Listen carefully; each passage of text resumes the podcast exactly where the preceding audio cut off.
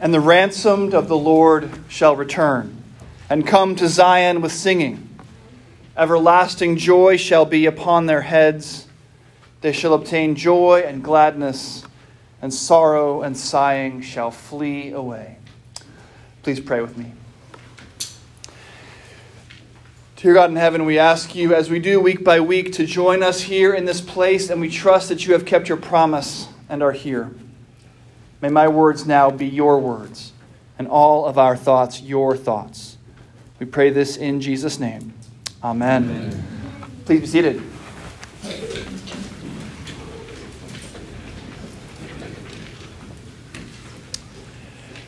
My family is a family laden with traditions. We have a certain way that we do things, and we always do them that way. There can be no negotiation. And Christmas just brings that to a whole new level. As a child, our Christmas traditions were legion. We went to cut our Christmas tree down on the Saturday after Thanksgiving, but then stored it on a locked and screened in porch until Christmas Eve when it was brought into the house, set up, and decorated with the rest of the house. On Christmas morning, we kids were not allowed out of our rooms until an adult came and got us to tell us that it was time. We then assembled at the top of the staircase in reverse order of age. My little sister always got to go downstairs first. We would open the stocking presents immediately, but then it was breakfast and church before getting to the under the tree presents. Now, I'd say that if any of these traditions wasn't followed, Christmas would have been ruined, but there was never any question that any of these traditions wouldn't be followed. There was never a deviation. This, and of course, what I've described to you is just the tip of the iceberg. This was done religiously every year. But the best of our Christmas traditions was the movies. We would watch a Christmas movie every night from Thanksgiving to Christmas. Or more accurately, since both my parents were seriously early to bed people, we watched half a Christmas movie every night from Thanksgiving to Christmas. My dad had, and now I have, just about every Christmas movie you can imagine, from the impossibly cheesy to the truly heartwarming. And as I read this week's reading from Isaiah 35, I was reminded of one of the most classic themes of the Christmas movie genre the theme of home. And so many Christmas movies are all about home, finding home, getting home, being home. One of my favorite Christmas movies is literally called The Homecoming. And that might be a nice title for what Isaiah is prophesying in his 35th chapter here. Isaiah sees a homecoming. As we get into this prophecy, we see the same themes that we saw last week in chapters 1 and 2 of Isaiah the coming Messiah, the mess that the world is now, and the beautiful place he's going to make it when he comes. Last week it was swords beaten into plowshares, spears into pruning hooks. And this imagery, of course, is seen all throughout the book. Just sit down and read Isaiah. He sees wolves living with lambs, leopards lying down with baby goats, human children playing innocently with poisonous snakes. And this week in Isaiah 35, we have more of this renewed natural order imagery. The wilderness, Isaiah sees, and the dry land shall be glad. The desert shall rejoice and blossom. Like the crocus, it shall blossom abundantly and rejoice with joy and singing. He describes waters breaking forth in the wilderness, streams in the desert, burning sand becoming a pool, thirsty ground becoming springs of water, the haunt of jackals becoming a swamp. You and I think of swamps as bad things, but here it's a, it's a place teeming with life as opposed to the haunt of jackals. And again, how is all of this going to come to pass? The answer is the same as it was last week at the beginning of Isaiah, and it is the Advent answer God Himself is coming to earth. We see it in verses 3 and 4. Here is your God. He will come with vengeance, with terrible recompense. He will come and save you. Now, I get that that's a little awkward juxtaposition there. We're going to get into the meaning of the vengeance and terrible recompense a bit at the end of this morning's sermon. But it is once again God's arrival on the scene that brings these streams out of the desert, that brings life into death, that renews the natural order. The eyes of the blind shall be opened, the ears of the deaf unstopped. Then the lame shall leap like a deer, and the tongue of the speechless sing for joy. These things that didn't exist sight, hearing, speech will be created, life out of death, by the arrival of the saving God. But Isaiah has a new theme for us this week in this chapter, and it comes to the foreground when he's talking about who is going to get to re- enjoy this redeemed land. And it has to do with that eternal Christmas idea of coming home. We read about it in verses 8 to 10. I'll read them to you now. A highway shall be there, says Isaiah. It shall be called the Holy Way. The unclean shall not travel on it, but it shall be for God's people. No traveler, not even fools, shall go astray. No lion shall be there, nor any ravenous beast come upon it. They shall not be found there, but the redeemed shall walk there. Okay, so far so good. We have a highway upon which the righteous are traveling, and it's totally safe.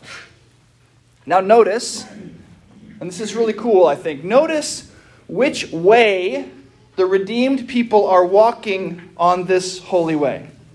Verse 10 and the ransomed of the Lord shall return and come to Zion with singing. Everlasting joy shall be upon their heads. They shall obtain joy and gladness, and sorrow and sighing shall flee away.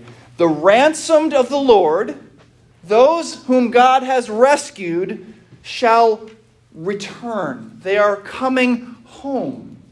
The people God has saved are now coming home. Now, Isaiah is talking about the physical return of the people of Israel from their exile. But he's also prophesying here on a grander scale. See, the story of Isaiah is just a smaller version of the story of the whole Bible, which is the story of the entire human race. Right? In Genesis, in the very beginning in Eden, we were at home. But then we lost our home. And we lost it because we turned away from God. The penalty for sin was expulsion from the garden. All of a sudden, we are not home anymore. And that's how the story begins. And then we have the whole Bible, and then in Revelation, all the way at the other end of the story, we see God recreating a garden and welcoming his people back home. But between now and then, Every human being is in exile. Spiritually, we are homeless. But Isaiah sees a future homecoming made possible by the gospel of Jesus Christ. Now, you know the value of home. Even if your home was one that you escaped at the first moment you could, you know what kind of home you wish you had. Home is a place of rest, of peace. Uh, I went to my uncle's home for Thanksgiving, and his home is loving and warm and welcoming, but I was ready at the end of the holiday to be back in my home. His home, as lovely as it is, is not my home. I'm like this at the end of every trip I take. I want to be home in my home, where everything feels right. In my home, I am at peace. In this world, we are homeless. We were not designed for this place. We were built for Eden, for communion with God. Here is not there. And to use some examples just from our reading this morning, here are deserts and wilderness, weak hands, feeble knees, fearful hearts. Here are things like blindness and deafness, lameness, speechlessness, thirsty ground, the haunt of jackals. This is not as it should be. As C.S. Lewis famously said, if we find ourselves with a desire that nothing in this world can satisfy, the most probable explanation is that we were made for another world. And we were. And what is the world for which we were made? Well, the Bible says in Psalm 90 that God Himself is our home. Lord, the psalmist writes, you have been our dwelling place in all generations. You, God, have been where we live, our home. Lord, you have been our dwelling place. We were made to be in God. God is our home. And so it turns out that that home theme in all those Christmas movies is right on the money. That's what Christmas is all about. Home is the biblically accurate theme for a Christmas movie. And The Homecoming may be the most appropriately named Christmas movie ever. But, we always have some buts. This sermon has two buts. This is the first one. But, The Homecoming is a struggle. The movie is about a family waiting for their father to arrive. It's late. He's late and they're worried. There's been a storm. They don't know if he's safe. He's promised to come home, but he has not yet arrived. Their home is incomplete. It sounds like Advent, doesn't it? Sounds like life in this place. In this place, sin still abounds. In this place, the curse of Eden is still with us. And since our home is incomplete, and since we are sinners, we become idol makers. Rather than returning to the home for which we are made, we seek to make our own homes, homes for ourselves. And this is connected to idol making because when we turn things that are not God into gods, we are trying to make things that cannot be our home into a home. This can include career, family, political cause, physical beauty, anything that you can convince yourself can give you the peace of being home. But they cannot and will not give you lasting peace. They are not home. And as long as you try to make them home, you will not be satisfied. This is the curse of sin. Trying desperately to make a home out of something that cannot be your home. There can be no rest in those places, no peace. There is only wandering and homelessness. And so, as sinners, we are in exile we are not home. But, and this is the second but, but Isaiah does have good news for the exiled, for the homeless. The ransomed of the Lord will return, he promises. They will come to Zion with singing. The Messiah will come and bring us home. This is the good news to which Advent points. This is the good news of Christmas. Spoiler alert. If we are in exile, expelled from Eden because of sin and separated from a holy God, the God who is our real home, if we are in exile and Jesus is coming to bring us home, well, it makes all the sense in the world that his story, Jesus' story, should begin and end in homelessness. And Joseph also went up from Galilee to the town of Nazareth, to Judea, to the city of David, which is called Bethlehem, because he was of the house and lineage of David, to be registered with Mary, his betrothed, who was with child. And while they were there, the time came for her to give birth. And she gave birth to her firstborn son, and wrapped him in swaddling clothes, and laid him in a manger, because there was no place for them in the inn. There was no place for him. He was, for a time, homeless. And this was a theme of Jesus' life. Later in Luke, in the midst of his ministry, Jesus said, Foxes have holes, birds of the air have nests, but the Son of Man has nowhere to lay his head. There was no place for him. He was homeless. And of course, his final homelessness was experienced on the cross.